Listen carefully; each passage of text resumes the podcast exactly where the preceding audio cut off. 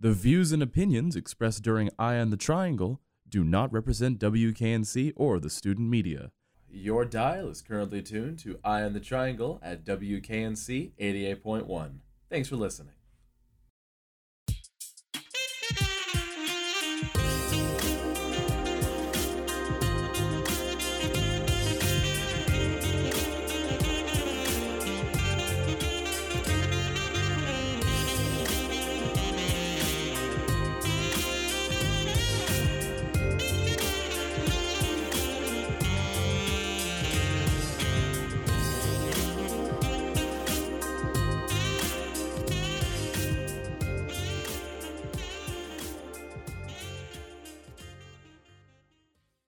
I'm Aaron Kling with WKNC 88.1's Eye on the Triangle, and I'm currently speaking with Lauren Hendricks, a volunteer at the NYC based Stamps to Students. Hello, Lauren. Aaron, how are you today? I'm doing very well, and how are you? Doing well, also. Thank you.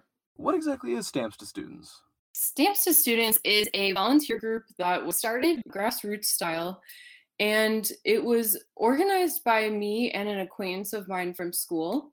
And it just kind of fanned out from there everyone involved with it is just a volunteer and it's a friend of a friend or someone who's an acquaintance. And it's essentially a group of people that got together. We thought about how to help students or just young people in general get more active with voting.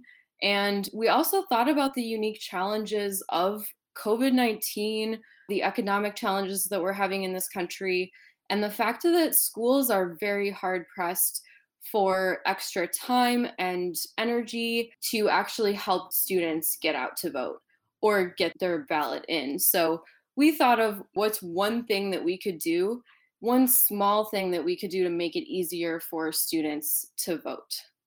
You've chosen a heck of a time to start a program like this, especially in the face of the pandemic currently sweeping the globe. How did you manage to get over that original starting anxiety? How did you manage to kind of put your toe in the water and move on from there?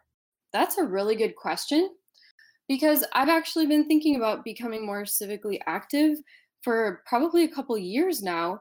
And I would say that just the tumult of the summer really spurred me into a state of motivation and action.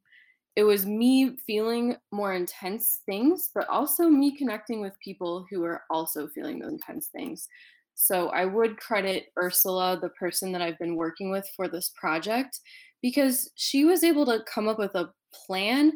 And with my help and with the help of the other volunteers, we've actually been able to combine a lot of our skills and knowledge and keep that forward momentum going with the project.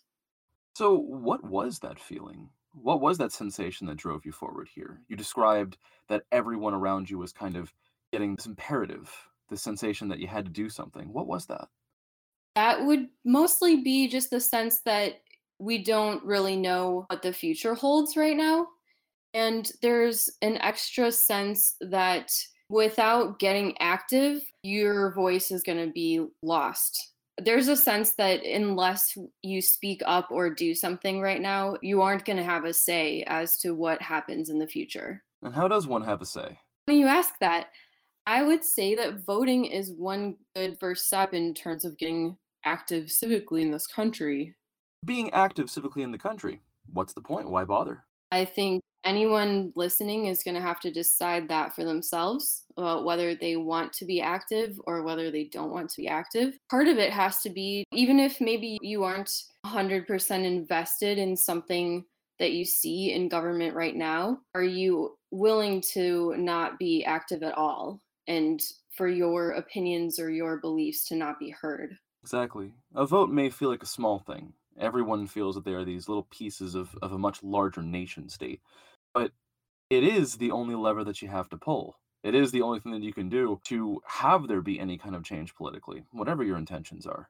I agree. I think that being a volunteer group, there's no way that we could take on the responsibility of being part of a party and we're just noticing that everything is so divisive there's really i don't know i mean this this could get very philosophical but i really think that the main point here is to get people voting get them to the polls it's not about which party you're voting for. It's more about being active and feeling empowered as a citizen. Do you think a lot of Americans feel empowered as citizens? I really think it depends on who you're talking to.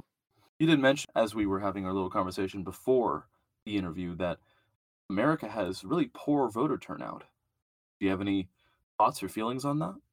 I can add that what I was referencing before was Pew Research Center data that I found that showed that within the time period of the last two presidential elections, there are more than 20 countries in the world with higher voter turnouts. And some of those countries have 20% higher turnout than we do.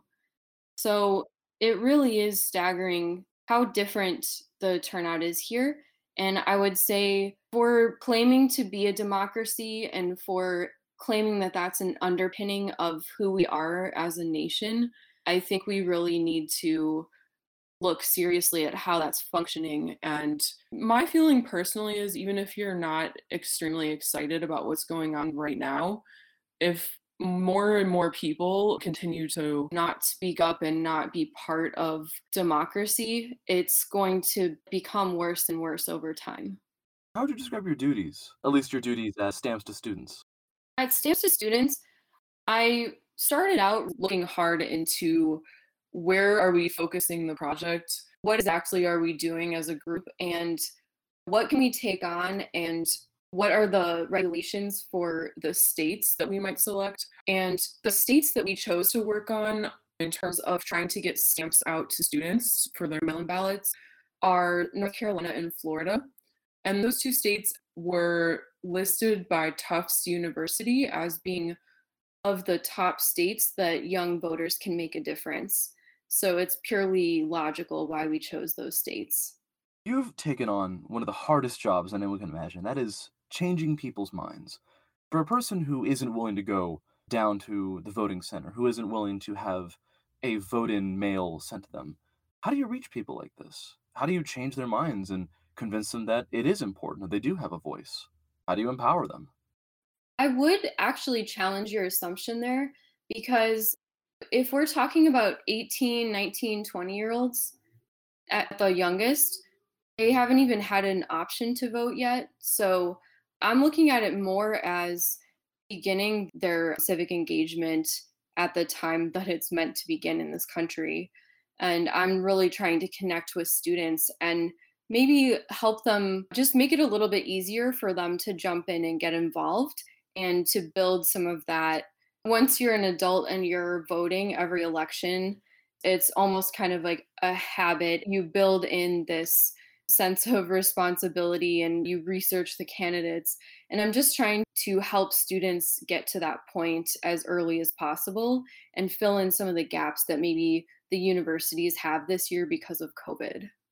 So it's less a matter of changing minds and more a matter of just showing people their opportunities. Absolutely.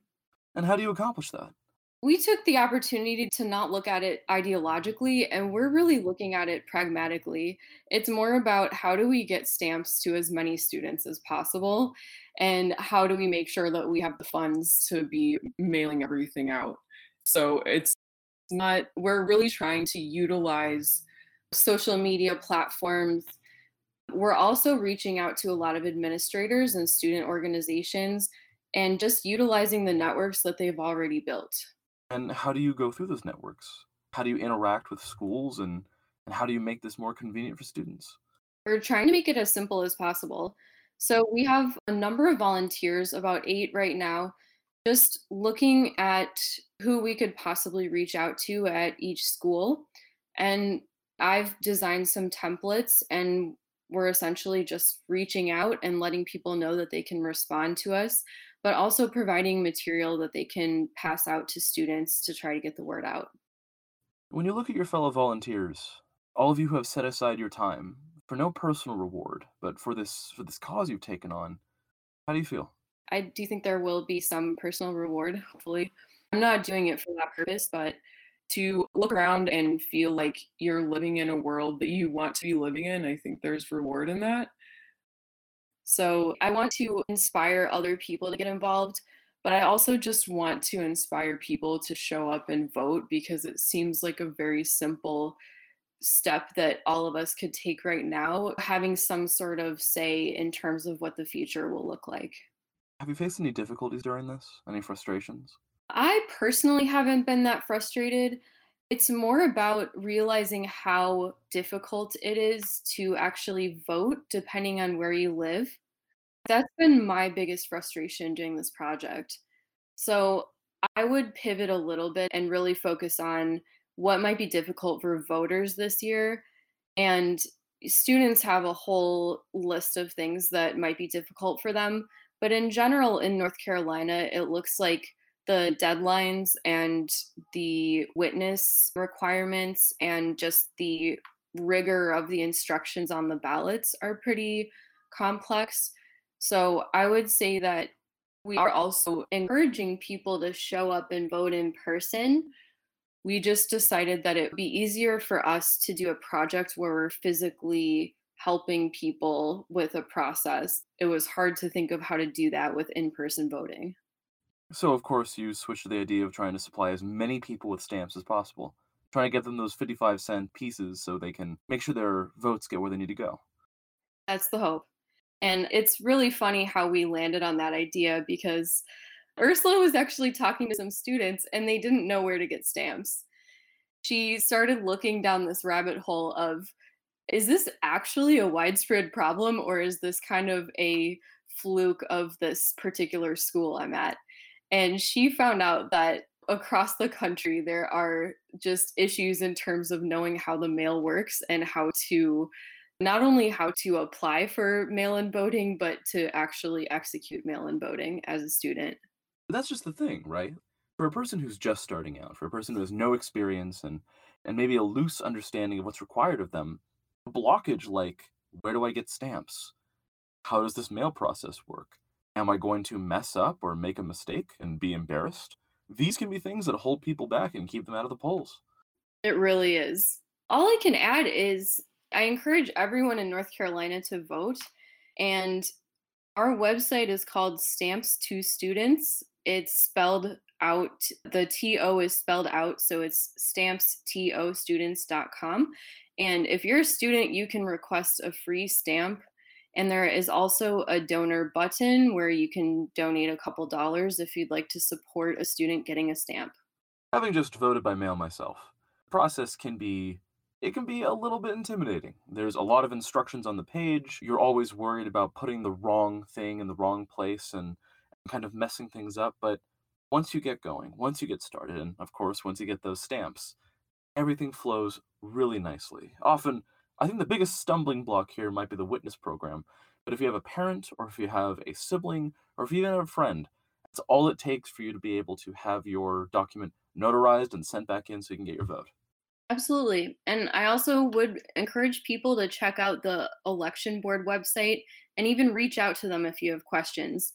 Because with all of the information that is going around, it really helps to just get some concrete answers to your questions. Say four students somewhere in America wanted to get together and make a volunteer program. What would you tell them that you didn't know starting out? See, I have been very lucky to meet some people that have extremely good organization skills. I would say mine are, are medium good, but the people I'm working with have really, really good organization skills. So I would say that if you don't have someone in your group that is capable of managing multiple people and also managing websites, requests, like multiple templates, forms, all that stuff all at the same time, I would try to find someone that can do that for you because that has been critical to keeping our project going. Thank you, Lauren Hendricks, so much for coming in to talk to us. Thank you. Have a great day. I'm Aaron Kling with WKNC 88.1's Eye on the Triangle. Water systems across North Carolina are in need of repair, yet local government budgets are shrinking amid the economic fallout from the pandemic. Advocates say federal funding is critical to ensuring rural communities have access to clean water. The last major infrastructure package passed by lawmakers expired on September 30th, and experts say rural communities who already have been hard hit by the coronavirus recession need more investment. Charles Anderson of Resource Institute Institute says local governments in rural areas have fewer tax dollars to rely on for upgrades. He says money available for waterway restoration and infrastructure work often is in the form of loans. And a lot of it has been loan money, and that means that if a city or town wants to improve their water resources, they have to go out here and get a loan to do that. And a lot of these communities just don't have the resources to go out here and borrow that money. Anderson believes boosting the number of grants available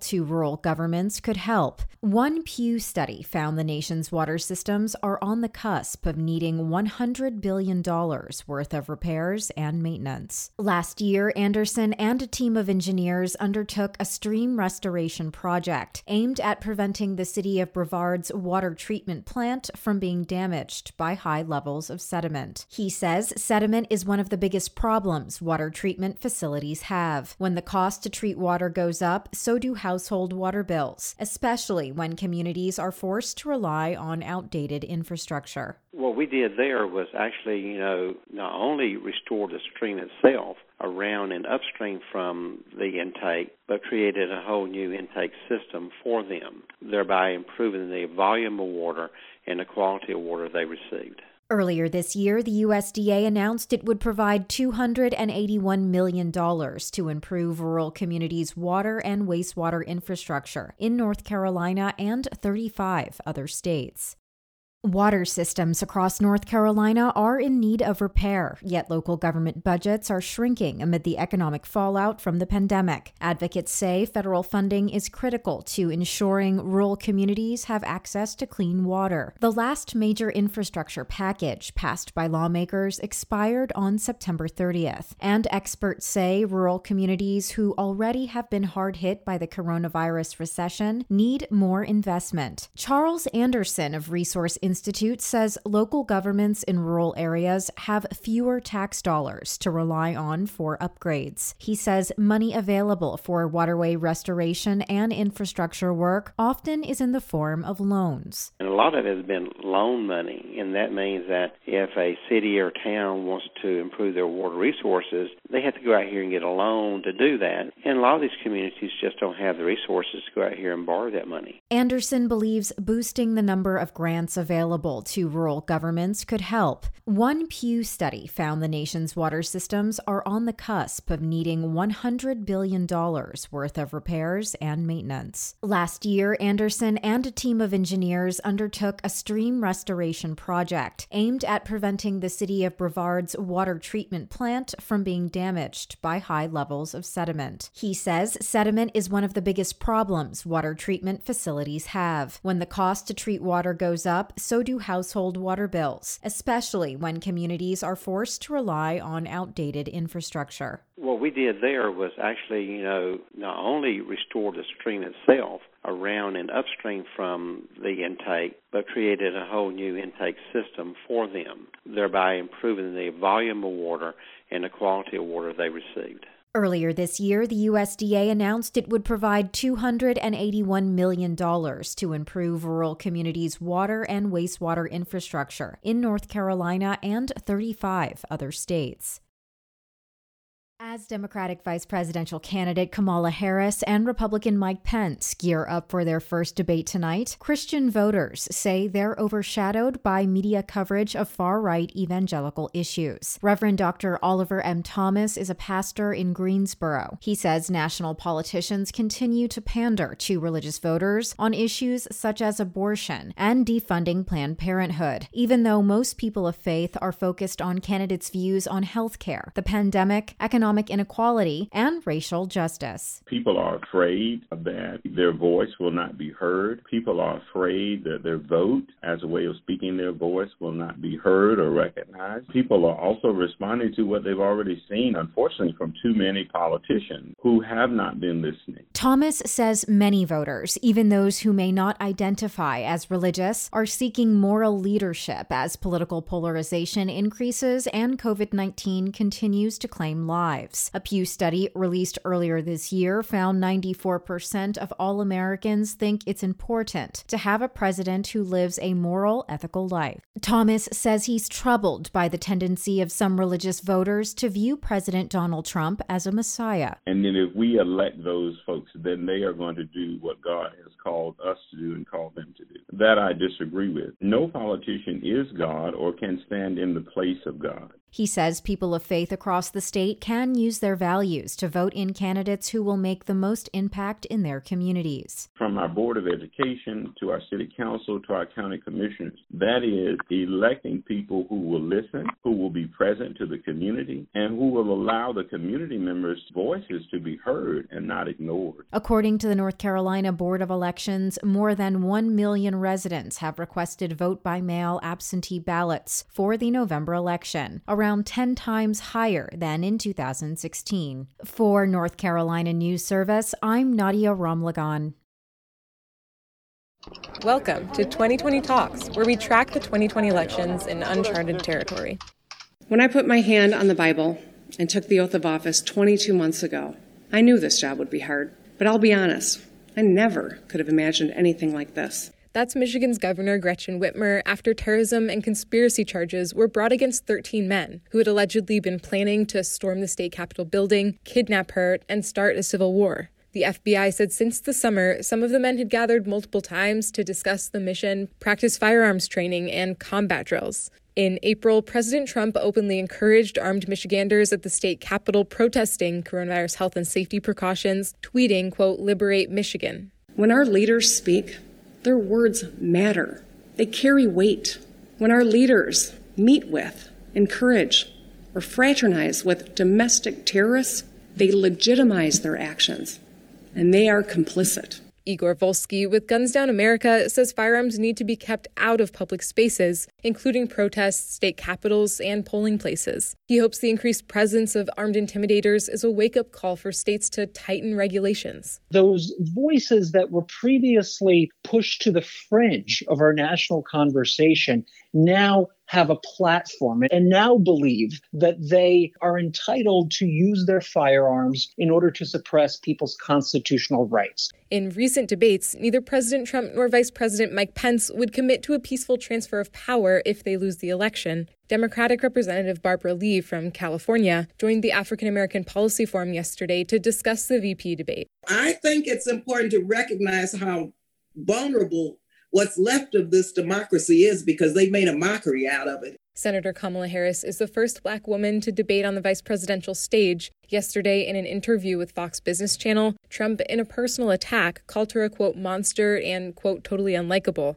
language often used to describe strong women's behavior when similar actions would be viewed positively for a man. Research shows many women in politics face a double standard, especially women of color. Barbara Arnwine with the Transformative Justice Coalition thought Harris's authenticity was powerful. It was yeah. not the litigator people predicted.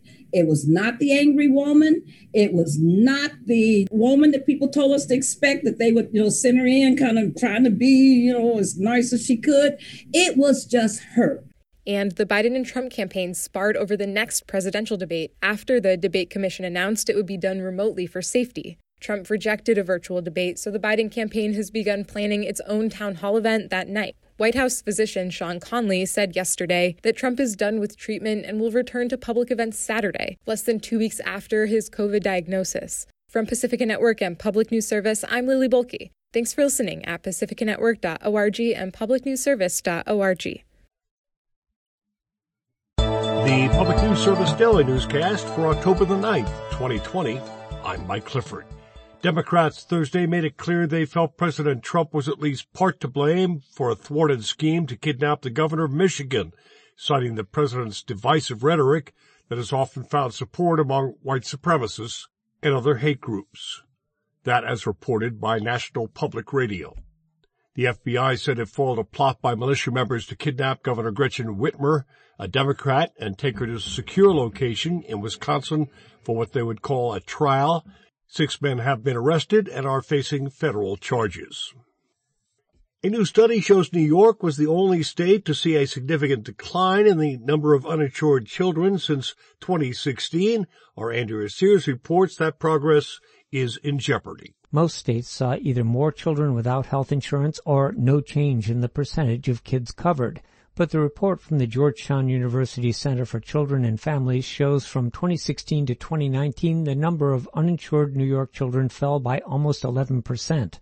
Kate Breslin with the Schuyler Center for Analysis and Advocacy credits state government and policymakers for the progress. Our state's leadership at all levels has prioritized health and coverage for children no matter where their families come from. But advocates for children's health fear the economic recession caused by the COVID pandemic will drive the number of uninsured children up nationwide and in New York. Meantime, the number of kids without health insurance in the state of South Carolina had jumped 38% by the year 2019. Joan Alker at the Georgetown Center believes states can counteract the Trump administration policies that drop more kids from health insurance rolls. States do have enormous power here. However, they can't entirely outrun the federal context. We're going to have to see a renewed commitment at all levels of government, federal and state, to turn the situation around. Studies show kids who are covered are more likely to graduate from high school, attend college, and be more productive as adults. CNBC reports House Speaker Pelosi and Treasury Secretary Mnuchin spoke about a broad coronavirus stimulus plan Thursday, capping another day of jumbled efforts in Washington to inject more aid into the floundering economy. Pelosi and Mnuchin had a 40-minute afternoon phone conversation about whether there is any prospect of an imminent agreement on a comprehensive bill. And CNN was first to report that some medical professionals at Walter Reed National Military Medical Center were asked to sign non-disclosure agreements when President Trump made his last-minute visit there last November. CNN notes more than one of the staff members who were asked to sign the NDA refused to do so. This is PNS. Even before the pandemic, nearly 40% of people in the U.S. said they would not be able to cover a surprise $400 expense, and the health crisis has only made things worse. A survey by Money Magazine and Morning Consult shows 11% of Americans report being very stressed about credit card debt, with nearly 30% saying their reliance on credit cards for food and self-care items has increased since the pandemic began. Bradley Klontz is a financial therapist who describes COVID-19 as a psychological earthquake that has induced stress at unprecedented levels. Money is the number one source of stress in the lives of Americans, even when times are great. So we're the wealthiest country in the world, yet this is the biggest source of stress in our lives as Americans. I'm Roz Brown. The Centers for Disease Control and Prevention published a guide coping with stress related to COVID-19. You'll find it on their website, cdc.gov. A new multi-state partnership aims to shine a light on a hidden African American history in the Chesapeake Bay area. The National Park Service is joining with conservation and historic organizations in Maryland, Pennsylvania, and Virginia to document neglected black cultural sites and landscapes. It's a first step to make sure the locations are protected and their stories told, according to Allison Luthern with the Maryland Historic Trust, one of the groups involved in the project. In a national climate of racial tension, she thinks the project is timely and overdue. It's of utmost importance today because these places are endangered by a variety of threats, including lack of awareness and systemic disinvestment, development, and climate change. She points out the Bay region is rich with African American history and culture from the Civil War to the Civil Rights Movement. I'm Diane Bernard. Finally, Eric Tegethoff reports come Monday, many Montanans will be celebrating indigenous people rather than Christopher Columbus. Four Treasure State cities have replaced Columbus Day with Indigenous Peoples Day in order to recognize Native culture and history. Marcia Small is an earth sciences doctoral student at Montana State University, who's leading the push to observe Indigenous Peoples Day statewide. She wants everyone to think about their ancestors on Monday, rather than just the legacy of European explorer Christopher Columbus. We need to have respect for each other and celebrate each other rather than create more divisiveness. Let's create a collectiveness that moves toward a better horizon. To commemorate the day, Montana State University is hosting Joy Harjo, the current U.S. Poet Laureate and the first Native American to hold the title. Bozeman and Missoula have recognized Indigenous People Day since the year 2016. This is Mike Clifford, and thank you for wrapping up your week with Public News Service. We are member listener supported, heard on some of America's most interesting radio stations, and online at publicnewsservice.org.